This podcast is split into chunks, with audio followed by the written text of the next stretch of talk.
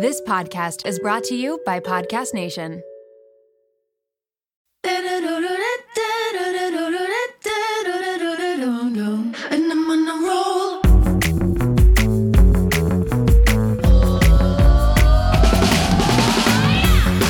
Welcome to the Mom Room Podcast. My name is Renee Reina, and I am definitely the mom friend you have always wanted. Hi, friends. I literally just put up a story on Instagram asking you guys what I should say at the intro of every podcast episode because I never know what to say. I always want to say, welcome, welcome, welcome, because I listen to Armchair Expert and that's what Dax says.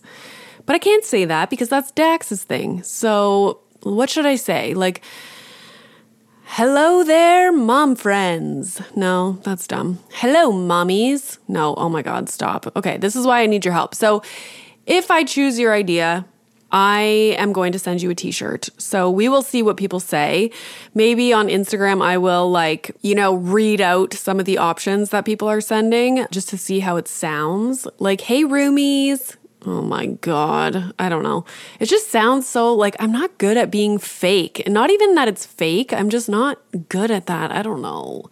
Anywho, welcome to Tuesday's episode. It's a doozy, it's a good one. I feel like I ranted a lot. Like I must have felt like talking this day a lot. Not that like I feel like talking most days, but this day especially because I'm just like blah blah blah blah. I am talking with Dr. Cara Goodwin on Instagram. She is at Parenting Translator. Is it the Parenting Translator? Anyways, it's a great conversation. We touch mostly on gentle parenting, and then also we talk a lot about timeouts because there's lots of things, especially on social media lately, that are very like pushing gentle parenting, but not necessarily gentle parenting in a way that is research based or actually effective. So, because she deals with all the research, that's what she does. So she just kind of tells it like it is. You know, what does the research actually say? What is, you know, obviously there's parts of gentle parenting that are very effective and that are great and should be implemented. But then there's also things like, you know, a lot of people I was going to say shun the timeout. Is that even a proper thing to say? Can you shun a timeout? I think you shun people. Let me look up what shun means. One second. Okay, so shun means to persistently avoid, ignore, or reject someone or something through antipathy. I don't even know what that means, or caution. Okay, so you probably can shun a timeout because the example they give is he shunned fashionable society. So we can shun timeouts. So, anywho, we get into the topic of timeouts. I also bring up the idea of like having a calming corner instead of because I think what it is is like the idea of a timeout. And I give the example of when I give Milo a quote unquote like time out. I don't necessarily call it that, but like when he's having a meltdown and hitting us and we're in danger and so is he, I will put him in his room and then I will go in after a few minutes and like help him regulate his emotions. So yeah, I think it's like the word timeout that people dislike, but if you call it like a calming corner or a this or a that, then it's more like well received. So we get into that, the differences, how she implements a timeout in her house. So yeah, it's just like an honest conversation about these topics that, you know, her whole thing is there's all this information online pushing gentle parenting, which can be extremely difficult. It's not necessarily effective. And she just feels bad for parents who you know, implement things like timeout or, you know, aren't practicing gentle parenting perfectly every single day, which, like, who is? I'm definitely not. So her goal is just to ease parent shame, which is great. I'm all about that. And to be honest, I hate any kind of label because I think it just limits you, it like pigeonholes you, and then it sets you up for not failure, but it sets you up to be disappointed in yourself and kind of let down because you have this expectation that, like, I am a gentle parent. Like, that is what I am. And if I differ from that, then I'm a bad parent. And it's like, no, like we shouldn't be labeling ourselves. I hate labels on anything. And I think I get into that in this episode. So, Renee, why don't you just get to the episode? So, without further ado, guys, please enjoy this episode with Dr. Cara Goodwin and welcome her to the Mom Room podcast. Today, I'm speaking with Cara Goodwin. You are at Parenting Translator on Instagram. So, to start, I wanted to kind of ask a little bit about your academic journey and then also you are a mom of three. So, what that was like as well, because you're a child psychologist, right? Because I had Milo, I think, like I was almost done my PhD. So, what was your timeline of your academic career and then also having children? So, I went and got two masters and then a PhD. So, I was kind of in school for a very, very yeah. long time. Um, I love school. Um, I couldn't get enough. So to get a clinical psych degree in the US, you need to do a year long internship after your PhD is over. So it was during my internship year, which is actually a very intense year, that I decided to get pregnant, which a lot of people thought was like kind of crazy. Um, but so I had my first during my, or actually, you know, I went into labor the day she was born a month early. So I went into labor the my last the day after my last day of my internship. And I thought I had like a full month like to prepare and it was cuz I was so busy with internship that I went into labor like the very next day. I think it was maybe cuz I finally relaxed, I don't know. Yeah, isn't that um, funny? Yeah. so, yeah, so I like became a doctor and a mom, you know, At within the same a, time. Within a day. And then I had my second 2 years later and then my third 2 years later. But it's really it's interesting, you know, being a child psychologist and a parent and like the timing of that because you know, I was, you know, during my PhD was working with a lot of parents and was giving a lot of parenting advice. And, you know, I'm not, you, don't need to be a parent to give parenting advice, but I think now I do have a different perspective, and it's interesting kind of thinking back on it. You know, the t- the timing of all of that.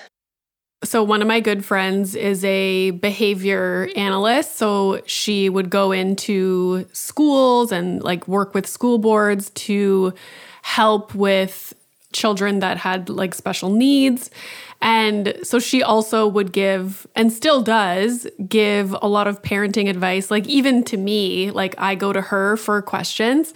And she's always like, I know what, like, my clinical brain is going to tell you. But I also, now that I'm a mom and I have a toddler, I know how difficult it is to implement certain things and how nuanced every single situation can be. And so she's like, she's like, there's like the parenting brain and then also like the clinical brain. yes, I definitely experience that now. You know, I feel like I I kind of can say like what we know from like these evidence-based interventions, but I'm also like, but in reality, like this is what I would suggest too. When did your Instagram account start? So you became a mom as soon as you finished your training. And then, so did you ever work like in private practice? Did you work for another, you know, company? Like, what did that look like? So, I was working at a big academic medical center as a psychologist at Duke in North Carolina. And I, you know, I really loved it. But I think after becoming a mom, you know, my perspective kind of changed because I was, you know, I was so aware of all this research that was out there. And, you know, I would talk to my other mom friends, and they, you know, who were all, you know, pretty educated people. And they wouldn't know about this research. Like, and I was just shocked because, you know, from all of my time doing this research um, in my PhD program and afterwards, I, you know, there's so much money and time and effort that goes into this research. And then it's not reaching the people that really need it. So I was just kind of like, what's the point? Mm-hmm. You know, why are why are we all doing all this research and like parents don't even know about it?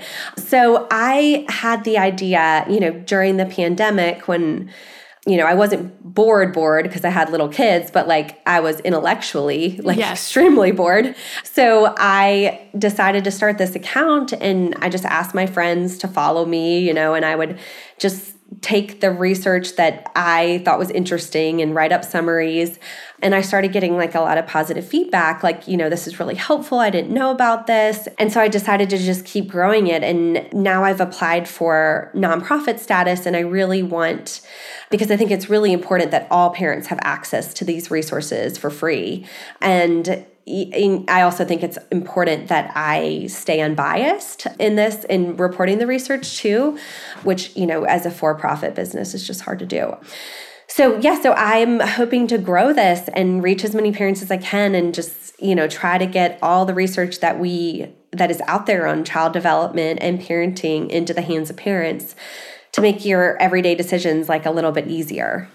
I love that. One of the things I noticed early on after having Milo is like, like you were saying, we don't have access to the research. Like as soon as I graduated from my PhD, it's like you're cut off. Like yeah. if I want to if I want to look up research cuz while I was still like while I had access to if people are listening and you're like what is she talking about? Like when I was in grad school, and I guess if you have like an academic position out of a hospital or whatever, you're granted access to like PubMed and all these different, I don't even know, like online journal platforms. And this is where academic people publish their research. So we will spend literally years on a research study. It goes through a peer review process. It's grueling, it's brutal.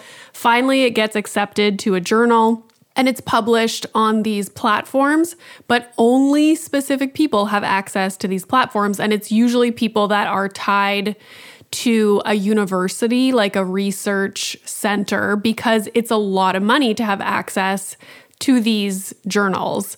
So as soon as I graduated, I didn't have access anymore. I'm like, frig, I get so irritated. And I remember sometimes I would want to look up certain things, and my friend had access. She was like aligned with a medical school or something. And I'd be like, Can you?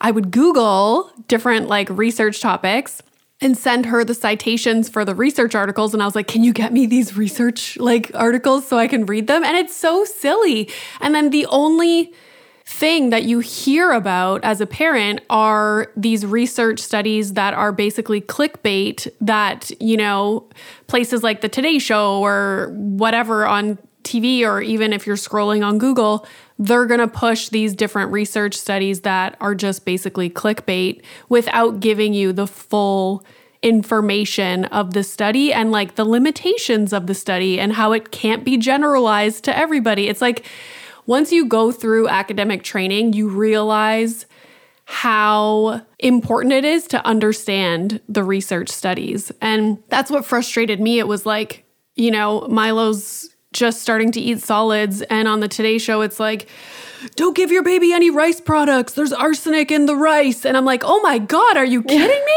I'm like, I'm looking through the cupboard and like everything Milo has is rice based. And then I go and I dive deeper into the research and I'm like, oh my God, like why? Like, so that I appreciate people who get into the research and then explain it all for us and actually break it down like what's important, what's not important. So, I love what you're doing because it is so needed. And it's not fair that we don't have access to the research.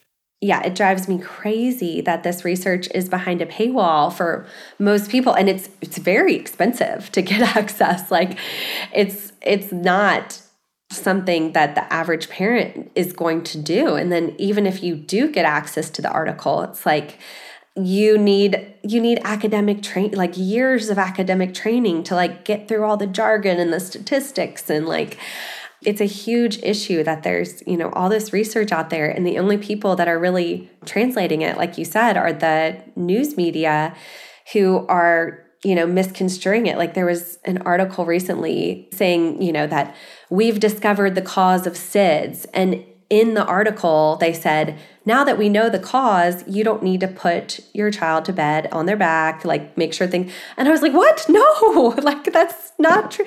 Like, so there was one research study that found a link between a certain enzyme and SIDS That does not show the cause. You still need to follow safe sleep guide, guidelines like like the the harm that can be done by like misconstruing the research in that way is is terrifying. Yeah, and it's because they know if they put out this statement, they're going to get like millions and millions of clicks, which, you know, translate to dollars for them.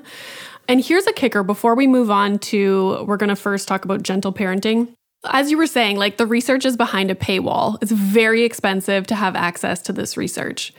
Now, as somebody who has published research and gone through that literal hell on earth, we get nothing.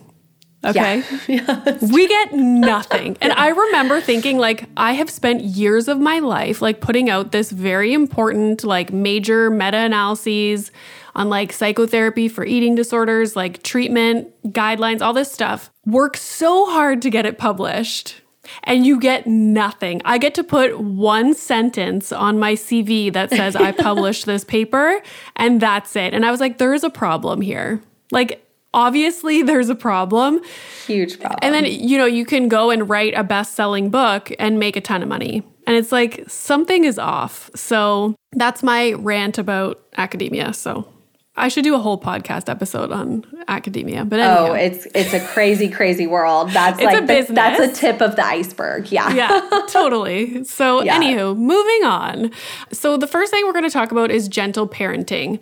So you had mentioned it's such a hot topic right now on TikTok or Instagram you always hear about gentle parenting and different practices. And so you were saying how if you look actually at the research, the strict gentle parenting that seems to be like shoved in our faces on social media is not necessarily backed by research. So, can you talk a little bit about that and then also how things like timeouts or giving rewards have been demonized, really?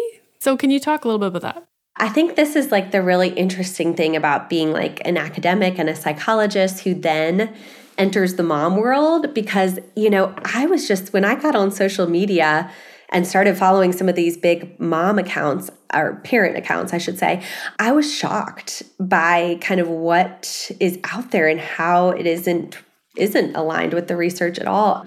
So, gentle parenting is a relatively new movement.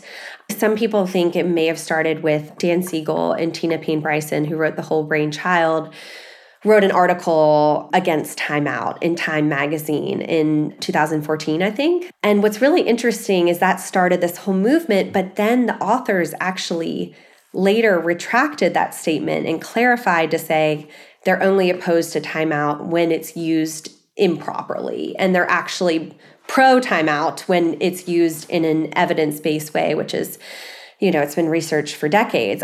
But but anyway so gentle parenting is this new idea but there actually isn't any research on this particular brand of parenting. And that's not to say that it doesn't work.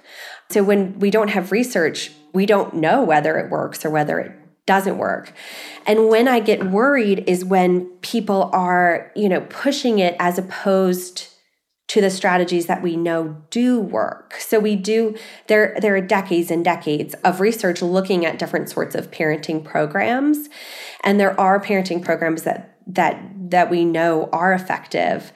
And, you know, I worry that when parents are following this gentle parenting, you know, movement, what they're seeing on Instagram, what they're seeing on TikTok, and it's not working, then they feel like they don't have anything, you know? And it's like, well, we do have some tools, you know, that we we do know work. So, you know, if gentle parenting works for you, that's amazing and like keep doing it. But I just don't want parents to feel shame or feel like they don't have options when like you know we do know you know the the, the parenting programs that we that and through the research have we found work are a combination of this like warmth and nurturing and supporting the parent child relationship plus using consequences and firm discipline when you need to. And that's not spanking that's not shaming your child. You know that's just using logical consequences that make sense with the behavior and time out if if that's what you feel is right for your family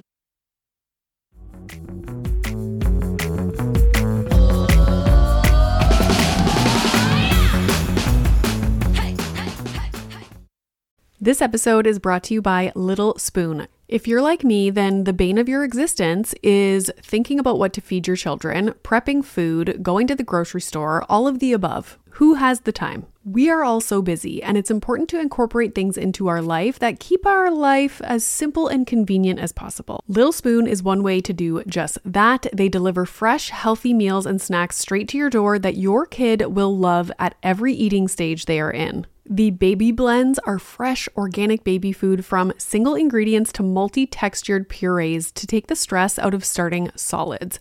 They partner with Clean Label Project to test their blends for 400 plus contaminants, including heavy metals, so you know you're getting good stuff. The Biteables are finger food meals that are cut to size to promote easy self feeding, and they are healthy, balanced, and free of artificial junk. The Little Spoon plates are toddler and big kid meals that are free of junk and they taste amazing. Even the pickiest eaters will love them. Think hidden veggie mac and cheese, chicken nuggets, and adventurous eats like pot stickers, gnocchi, and more. They also offer really fun things like puffs, they have smoothies, lunchers, and snacks. You quite literally never have to think about food again. It's just easy peasy. And did I mention this all comes right to your door? It is so flexible, so easy, and everything stores right in the fridge and freezer.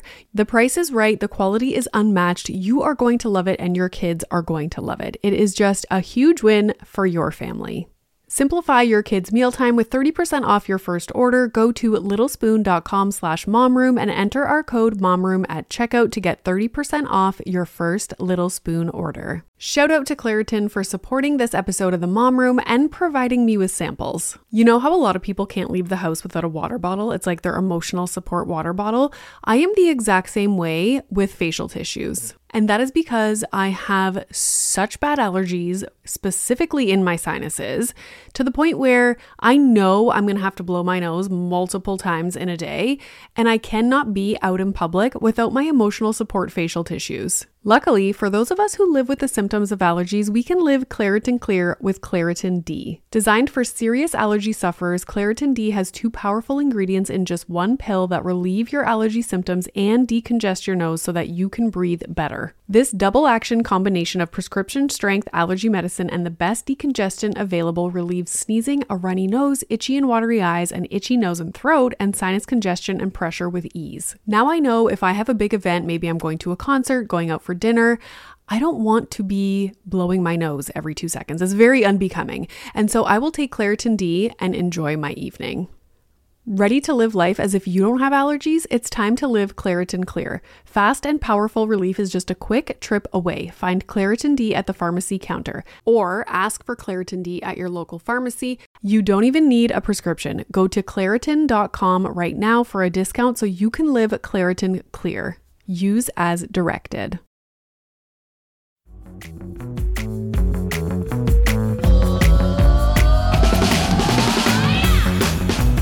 I hate, oh my God, every time you go against or like, I get this all the time. I'll say something about gentle parenting or whatever, and people are like, it's not okay to abuse your child. I'm like, whoa, like, I didn't say that. like, parenting is very like binary. Like, you're either all of this or you're all of this. There's no in between. And people love, as soon as you question one thing about one side, it's like, oh, well, they must be abusing their children. And it's like, no, that's not what we're saying. With regard to the timeout thing, because I had, I think I have a whole episode on timeouts. And I remember Milo, like every once in a while, he would have this meltdown when he was a little bit younger. And he would be like hitting and kicking, and like there was no getting through to him in that moment. It was like he was just so elevated. And I remember a few times I would bring him up to his room and close the door and just like wait a little bit. And like inside, I felt so shitty about myself because of what you were saying. Like, obviously, I like had in my mind, like, timeouts are not okay. Like, you shouldn't be doing this. But when I would try and do what was suggested, like, you know, oh, like try like naming his emotions and like, oh, I know you're upset right now, blah, blah, blah. He's like swinging at my face. So you can say you have to do this, but it's not going to work in every situation. And that is what drove me crazy when I see certain parenting accounts on Instagram and, you know, them saying, like, this is how you handle this. And it's like, no, this is how you can handle this in some situations, but sometimes it's not going to work. And I remember asking my friend about that, and she was like, you know what? If he's being violent, like you don't want him to hurt himself, and you also don't want him to think it's okay to hit you. And sometimes you need to like remove yourself from the situation. So, can you give an example of when and how to properly implement a timeout? Like, when is it a good idea? Yeah, I mean, I know for me personally, you know, I should say I have three very spirited young children. They're spirited. two, four. Yeah, they're spirited. and it's it's a gift and it's difficult at times. So they're two, four, and six. So I deal with a lot of behaviors.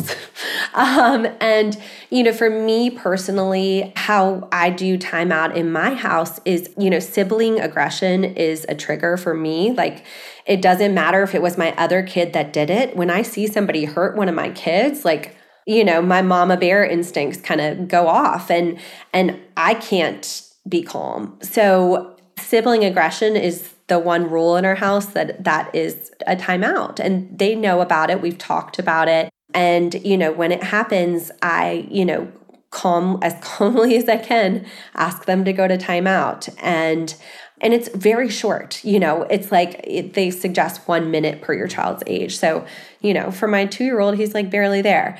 But it, it doesn't matter the length. It, it it's not really as much about the punishment as it is about first of all giving everybody a chance to calm down and and second of all experiencing you know consequences for your behavior. And like consequences have become like this bad word like oh you don't use consequences but like they're getting consequences whether you do anything or not. So if you come over and you're you're validating their emotions after they've just hit their brother they're getting the positive consequence of your attention which you know, a lot of times what happens because we're all so busy, it's like you don't give your kids attention until, you know, when they're playing quietly, you're like, oh, I'm going to use this chance to get something done. And then, you know, they hit their brother and you run over and they get all this attention. And it's kind of like, well, you're, you're giving them a positive consequence whether you mean to or not. And, you know, putting them in timeout just, it takes away your attention which is the most powerful motivator for them. And it also you know takes them away from their toys. And and and the truth is you know if if you hit another person as an adult like you're to have consequences too you know? There are consequences you know? If you are speeding you know you're breaking your rule as an adult like there there are often consequences. Not always but you know? But so it's like the, there are consequences in the world, whether or not we as the parent are doing anything about it or not. I remember someone saying or reading about you want the consequence to kind of match the situation. And so, like you're saying with aggression or hitting, whatever, I think removing them from that situation is like that makes sense. Like, I'm going to move you to a place where you are now unable to continue harming someone. And I also like, I think the word timeout is like a trigger now for people. Yeah, it and is. it just has this bad, you know, like stigma around it. It's like, oh, not timeout. And I know Mr. Chaz, he calls it something else. Like he recommends that people actually make like a calming corner.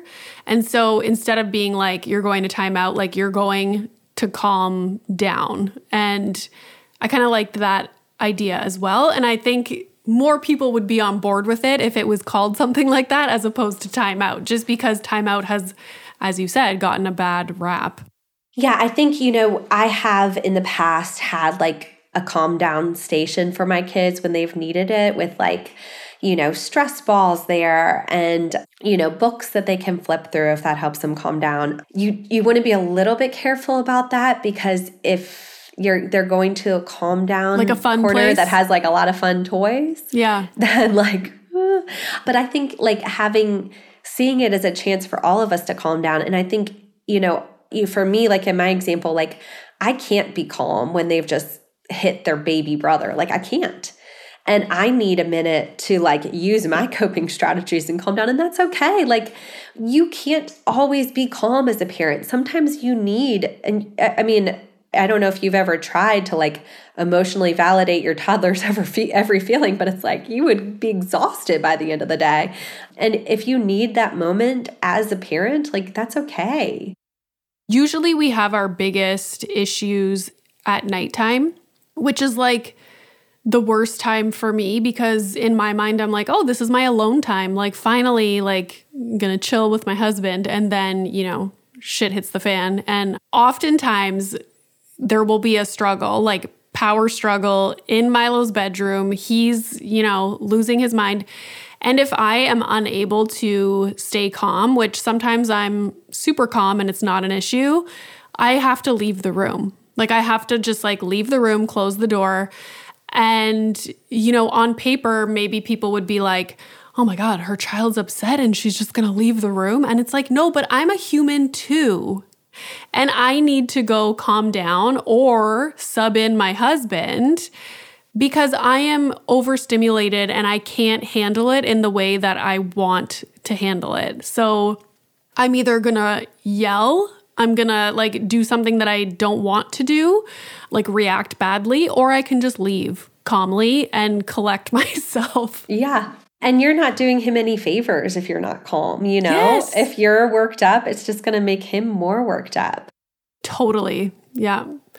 Let's talk about children, and I'm putting air quotes here children having bad behavior, and how I've talked about this before how I feel like some parents think the goal is to not have air quotes bad behavior, but as you were saying, it's developmentally appropriate for children to have certain behaviors and react a certain way. So, can you speak a little bit about that? Yeah, I feel I feel like I get this sense on social media that it's like and I've actually seen it verbalized. It's any, you know, tantrums or quote unquote bad behavior you see from your kids is your fault as the parent because like a reflection on the parent. Yeah, it's a reflection of the parent child relationship. And if you worked harder on the attachment, if you spent more special time with your child, you would not see that. If you followed this exact gentle parenting script, all tantrums would end. And I think that comes from a place of people trying to sell a product of a like, you know, the reason you're still ha- experiencing tantrum is is your fault but if you take my course you know yeah it's all going to go away um, but um, you know and that just makes parents feel terrible and the truth is you know toddlers preschoolers even you know elementary school kids have you know, meltdowns, have tantrums, and it's so normal. They just don't have the abilities to emotionally regulate. And it isn't our fault as parents. You know, it's not something that we should feel guilty about. Even if you were a perfect parent, it would still happen. And if you were a perfect parent, then then they would feel so much pressure because they can't be that perfect. You know, it's like it's not possible and there's like this unrealistic standard that just makes parents feel terrible. Yeah. And I also think in the moment, like in the moment of a difficult situation, like a meltdown or something, oftentimes I think the parent's goal is to like, how can I stop this as soon as possible? And like, I have kind of reframed how I look at him having big emotions and having a difficult time. And it's like, I need to just help him through this. That might be leaving him alone for a few minutes because sometimes if I get involved, it just escalates things. So many times I will literally just like sit on his floor and not even looking at him and just like, I'm here. And when you're ready, like you can come over and, you know, I stay super calm. But like internally, my cortisol is like through the roof. but I'm like, I need to just sit here and be calm. And he just has to work his way through it. And you're kind of helping them as opposed to like, oh my God, like, how can I get this to stop right away? Like, I notice my husband's reaction is often like to try and get Milo to laugh. And like, sometimes that's okay. But I told him, like, I don't like that he has this big emotion and you're just trying to like shut it down. You know, it's like, it's going to happen and we need to just be there for him. Yeah, and I think it's important to keep in mind that our goal is to help kids to be independent in regulating their emotions because like they're not going to be you know 18 19 and, and where they're like validating their emotions you know? It's like the, the goal is for us to you know slowly and gently kind of take a step back as they get older and older you know? And and if we are there every single moment validating every single feeling like is that even serving them? Like i would argue not. I know it's hard. And it's also modeling, like you were saying. Like, if I can't remain calm in this situation, like, it's better for me to just calmly walk away for a few minutes than it is to not be calm because they're also going to learn from you. Yeah, I think, you know, taking the time to walk away and calm yourself down is like a great lesson for them. And modeling is more important than than anything else we do. So yeah, that's a great point. Can you speak a little bit about you had mentioned kids who like you were saying like the goal like sometimes like what you see online is for your kids to be obedient but how it could actually be a problem if they're not having big emotions or what would be considered developmentally appropriate. I think the gentle parenting also takes the approach that you know, if your kid is obedient, that they are shoving down their feelings. So sometimes you see, like, we want our kids to be, you know, not ever having tantrums is the goal. And then the other goal you see is like, it, I've read online, you know, well, if your kid's not having tantrums, that just means they're shoving down their feelings, which isn't always true either. So I think it's just, you know, having realistic standards of there's still going to be tantrums, you know, I'm going to try my best like you said, you know, sometimes distraction is the right move and sometimes it's good for them to just feel their feelings and you know, I think something commonly that I see parents doing is turning on a show if they're having, you know, a meltdown. And there is research linking that with you know, difficulty with emotional regulation, which I think makes sense. And I totally get as a parent myself how tempting it is to turn on a show. And I have done it when really needed. But but you know, I think it is important for them to feel those feelings and and for us to give them a chance to, you know, as developmentally appropriate, work through it on the, their own. It's also context. Like if we're in a restaurant and he's going to have a meltdown, I will put on a show. It's like you also have to give yourself grace as a parent. If you're on, you know, a 5-hour flight and he's starting like, yeah, I will give him a chocolate yeah. bar. yes, yes. Just do do it's survival mode. Yeah. It's like as I was saying before, like people are always like, "Are you vegan? Are you this?" Like I hate labeling things. And I think as parents, as soon as you're like, "I practice gentle parenting." It's like you're pigeonholing yourself so that, you know, in the event that you do need to use a strategy that is not considered gentle parenting, now you're going to feel like shit about yourself and you're going to feel shame because you have labeled yourself and you have created this identity of yourself as a parent that you're a gentle parent. So I hate labels across the board. So just be a parent. Yeah. I I always say that I feel like these parenting schools, if that's what you want to call them, have become like religions. It's like you have to choose one. And when you have a baby, you got to do your research and decide, am I a gentle parent? Am I an attachment parent? You know, and you know, I know for me personally, like I I'm really into the research, so I take a lot from the research, but I take a little bit from gentle parenting, I take a little bit from attachment parenting. I take a little bit from like old school parenting for lack of a better word you know? It's like you don't have to subscribe to one of these like religions you know? It it it's flexible and it's what works for you and your kid and your family and it it there's no one type of parenting that's going to match what's right for you and your kid and your whole family exactly. Yeah, for every single situation. Like at the end of the day, I'm going to do what feels right for me in that moment. And like it's good to be educated and to you know read about different approaches and different strategies because like that has been life changing for me just like learning different strategies and then like when he was really young it was something that was so amazing was the giving the options you know like snack time okay do you want a banana or do you want a yogurt and it was like, now he's in control and he's going to choose something and eat it. Whereas before it was like you offer him something and it's like he throws it on the floor. He doesn't want it and I'm like, "Oh my god." And but as soon as I would give him an option, like it made the day go so much smoother. Like we're going to get dressed. Do you want to wear the dinosaur underwear or you want to wear these underwears? Like so I don't think you're saying to not follow parenting accounts and, you know, pick up different strategies, but it's like at the end of the day, you're going to have to do what works best for you and don't label yourself as something. Yeah. I mean, I think there are a lot of good things that have come from the gentle parenting movement. I think, you know, the idea that figuring out what's the cause of your child's tantrum, like that's really important, you know? If, you know, they're have sens- sensory overstimulation, for example, like, you know, maybe that's what's going on. Maybe it's, you know, that they don't have the communication tools.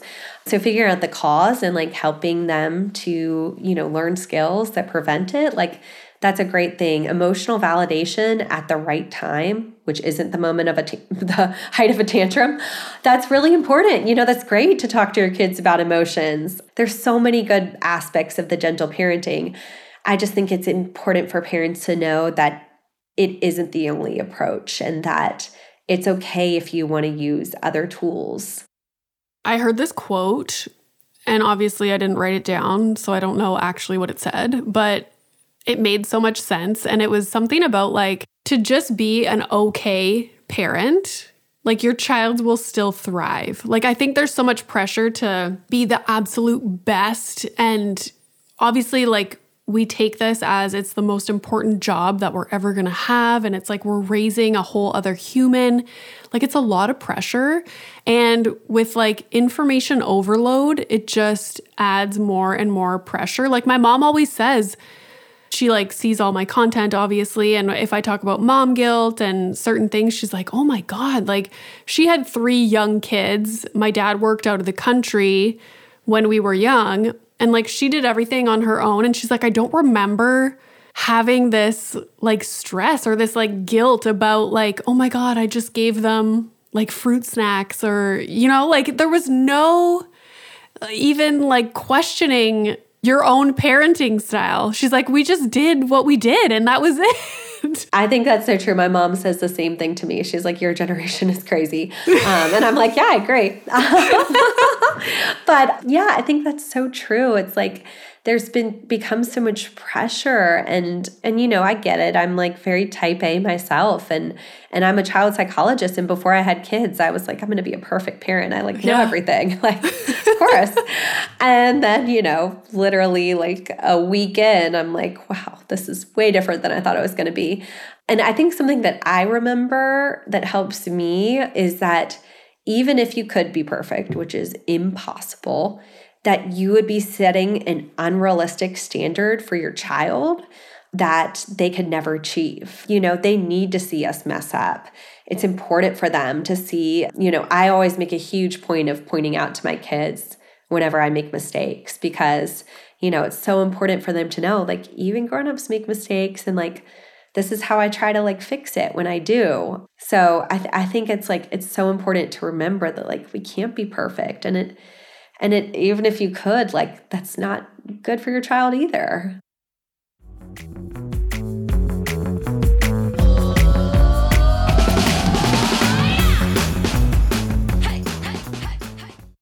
My husband and I both turn the big 4 0 next year, and we have been thinking a lot about our long term health. We want to get smarter about our health, make better choices, but also not feel overwhelmed trying to separate fact from fiction. There is so much information out there, and it can be hard to figure out what applies to you, what is right, and what is wrong. Well, let me introduce you to the Zoe Science and Nutrition podcast. With the help of world leading scientists, they help you make smarter health choices every week. Don't just take my word for it. Naomi's Apple review says Zoe Science and Nutrition is super easy to consume consume, even if you don't understand the science, with loads of actionable tips, a great mix of guests, and interesting cutting edge science. You can't go wrong with a weekly podcast where world leading scientists explain how their own research could improve your health. If you're ready to join millions of others like Naomi transforming their health, then search for Zoe Science and Nutrition wherever you listen to podcasts. This episode is brought to you by LolaVie. Lola V is an award winning hair care line by none other than Jennifer Aniston. They offer clean, plant powered products for every hair type and texture. I just did my whole hair care routine with all the products the other night and I am obsessed. Along with incredible shampoo and conditioner, they have an intensive repair treatment that you can use once a week. They also have a lightweight hair oil, there's a leave in treatment, and there's also a glossing detangling which I need because lately I want to do my hair in like a slicked back look, but my hair's too frizzy. Get 15% off LolaVie with the code MOMROOM at www.lolavie.com slash MOMROOM and LolaVie is L-O-L-A-V-I-E.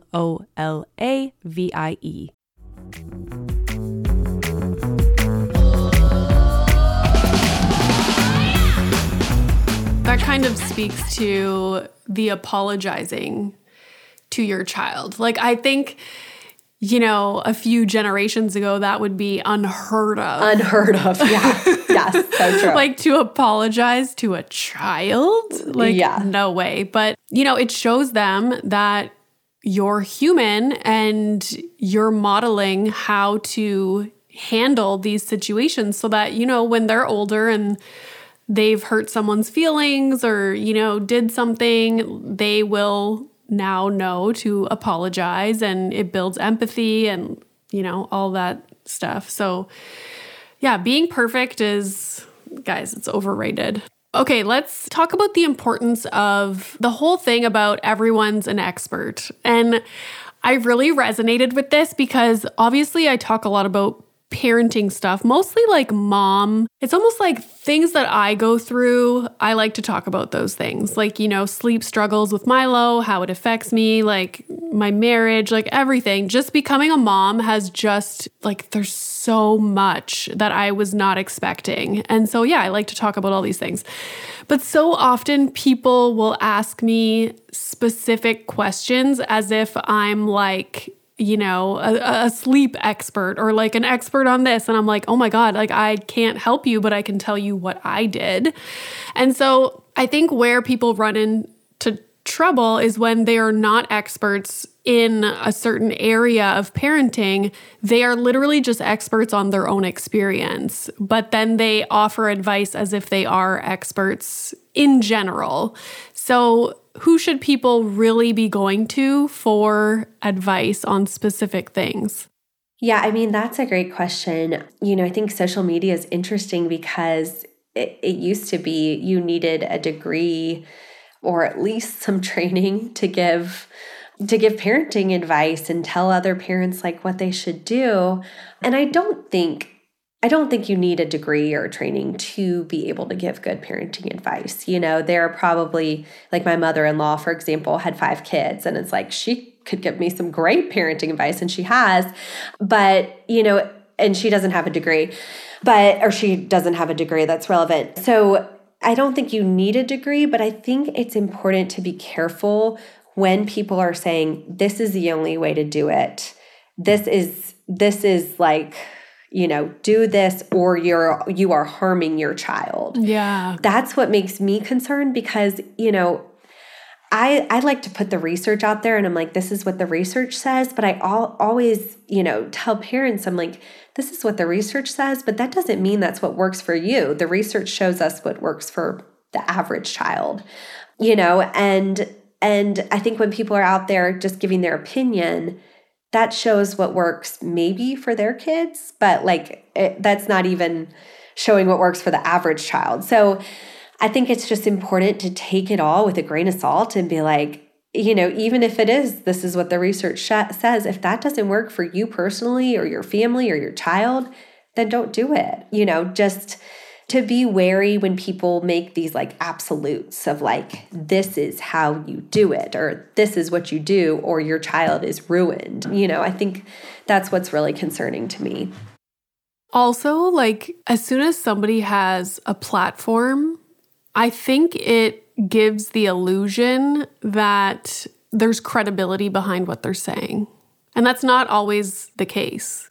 Yeah, and unfortunately, I think it's like so in some cases it's like the opposite because it's people who are saying, you know, these really shocking things yes. that end up getting a lot of followers and, you know, people who are just being like, you know, it's really complicated and, you know, do what works best for you. It's like, that's not very exciting. Nobody wants to listen to that. Yeah, yeah. Um, so, um, so yeah, I think it's just like important to be careful. You know, if somebody says, research shows that yelling at your child is child abuse and here take my anti-yelling course it's like you're going to feel terrible because all of us have yelled at i mean nearly all of us i should say i know i have yelled at our kids and and you're like that's research shows that's equivalent to child abuse and it's like and of course you know there's no research study showing that. It's just extrapolation from an, un- an unrelated study.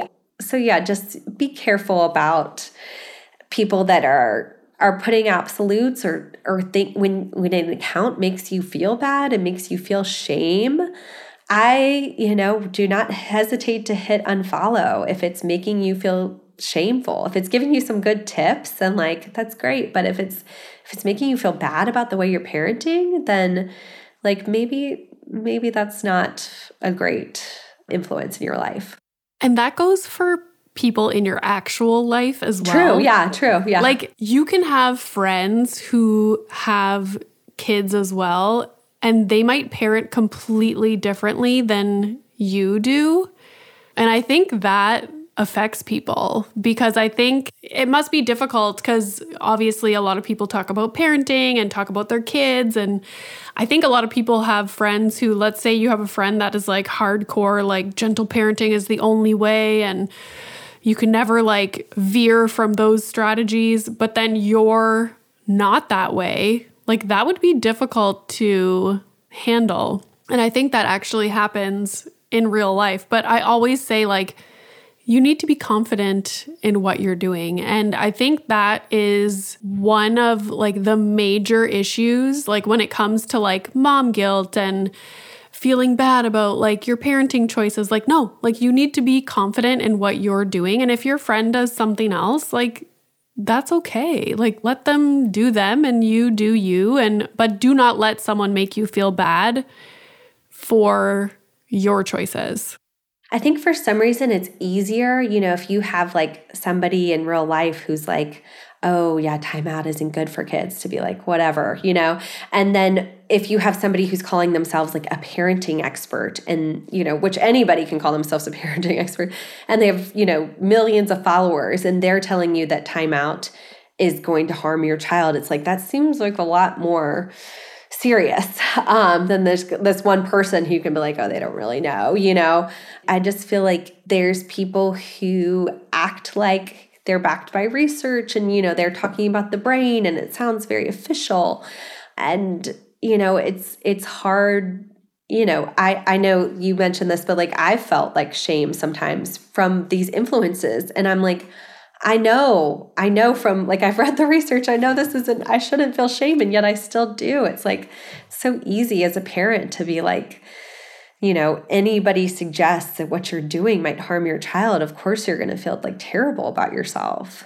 And I have, when it comes to sleep training, and it's funny because I didn't sleep train Milo until he was like 11 months old, which is late in terms of like when people usually do it. And yet, like, I became this spokesperson for sleep training yeah. somehow yeah. and like talking about what the research actually says. But there are people who have PhDs in child development and psychology who still are not interpreting the research properly and are sticking to this one study that has since been like not disproved, but there's so many problems with this one tiny study that was done like, you know, 10 years ago. But they will hold on to that and like that is the hill that they will die on because they too are so at that one side of parenting. And like, so people are always like, well, how can you say this when, you know, so and so who has a, also has a PhD says this? And it's like, I'm a neutral person. I am not like a diehard gentle parent. I'm not like a diehard this.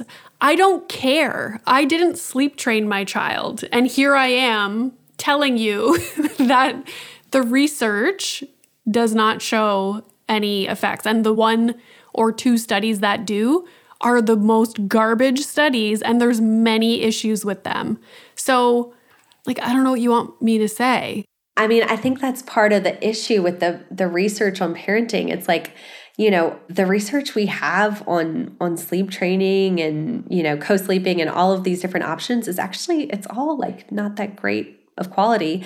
And so it's like, you know, we this is what the research says and we can say that, but it's you know, and honestly, you can find research in that domain to back up either position because the research isn't great because you can't make I can't get families and be like you are assigned to co-sleeping, you are assigned to sleep training and you are assigned to literally do nothing, you know? Like how do you even do nothing? It it's just not possible to really study it and so I think you know, we just have to make the best decision as parents for and our own situation. Yeah, yeah. yeah. And I've thought a lot about why that issue is so triggering. And I think it's because either way, so like let's say you choose sleep training. Let's, for most parents, it's very hard to hear your child cry. I know it is for me. And let's say you choose not sleep training. It's very hard not to sleep for years. Yes, you know? both like, are hard. Uh, both are really, really hard. So you have to believe it's like again like it's like religion you know it's like you have to believe that is true and if anybody doubts your belief you get defensive because or it does so, something different it was so hard to do that. And like you know i think there's shaming on both ends. Like i, I didn't sleep train and i i co-slept with my kids because i loved it. And i feel a lot of shame, parent shaming for that. And, you know, people are like, well, your baby's never going to learn how to self soothe. And like now, all three of my kids put themselves to bed on their own. And I never slept tra- sleep trained. You know, so it's like, and then, you know, this, if you sleep train, people are like, well, you're damaging your attachment relationship for the rest of their life. They're going to be messed up. And it's like, there's no research that shows that, you know, we don't know. And, and I think, you know, people also you know if if you are about to have a mental breakdown because you haven't slept in like months like that's also not great for your kids. And i think people don't think about that you know? There's so many factors that go into the decision to sleep train. It's like you you have uh, might have other kids that are you know suffering because you're tired all the time and you're screaming at them you know? And it's like you have to make the decision that's best for your family and best for you as a person and your child. And and nobody should question that because this is there's so many factors that go into it. I know, like we didn't sleep train and I always say I didn't sleep train because I didn't have to. Like I had a 12 month maternity leave. I only had one child. My husband slept with the monitor at night and I slept in the basement like we had a system. I had so much support. I had the the maternity leave. We didn't have to. And also like the crying, like my anxiety was through the roof and I couldn't do it not because I thought it was bad for Milo. It was a me issue. And so that's what I always like people have no empathy for what somebody else's situation might look like and might be. Like when I think about moms in the US or even like self-employed, you know, women in Canada that don't have a maternity leave. It's like, "Oh my god, I can't even imagine." Yeah, how do you do that? Without- how do you how do you do that? and function the next day to go to work. Like I could barely take care of Milo. So my husband started doing night shifts because he functions way better on little less sleep and he falls asleep so easily. So, like, at the end of the day, what works best for your family, you know, with regard to breastfeeding, with regard to sleep training, with regard to literally everything. And, and you don't know, you know, the, the mom could be experiencing like crippling postpartum depression. And, you know, sleep deprivation is a big cause of that. And, they maybe they don't want to talk maybe they don't want to say like you know i'm having thoughts of killing myself maybe they don't want to talk to, say that to a stranger and and it's not even your place to ask you know oh boy yeah i could like yeah. go on rants forever yeah. um, so if people want to find you online where can they find you and do you have anything fun coming up like what are your plans for the future So I'm at Parenting Translator on Instagram, www.parentingtranslator.com, where I have a blog if you're not a social media person. And I just got on TikTok at Yay! Parenting Translator on TikTok, which like I thought Instagram was the wild west of Oh, people no, no, saying no. whatever they want. I'm like, whoa. No, because you know what happens? Are you parenting translator on TikTok? Yeah. Okay, I'm gonna follow you. What happens on TikTok is like they push your content out to like the universe. Like they, it's not just the people that follow you, which is, yeah, it's wild. It's wild out there. It's crazy. But yeah, my plans for the future are just to continue putting getting the research to parents in any ways I can and I'm trying to find, you know, new TikTok is my newest venture. I'm hoping to have, you know, newsletters and more resources for parents and and uh, you know, hoping to reach as many parents as I can to to get them the research to help, you know, inform them but not make the decision for them. Yeah, inform them and lessen everyone's shame about trying to be perfect. Yes, yes, because I think the research does that. The research says that like there's a lot of different ways that work and and it really depends on your individual situation. Totally. Well, thank you so much for this conversation. This was great. Thank you. Yeah, that was so fun. Are you looking for a podcast that'll make you laugh? You came to the wrong place. That's not us. That's not us. Well, it is. We are a husband and wife who chat about raw, real relationship Yeah, topics like sex, like money. like marriage and kids. But we're not afraid to talk about how your newborn baby probably isn't as cute as you think it is. If you're in need of entertainment while you're driving to work, because that sucks, we can join you in the suckage, kind of like being in your ear. Not physically. So if you want to laugh, Come check us Come out. Come check us out. brought to you by the Laughing Couple Podcast.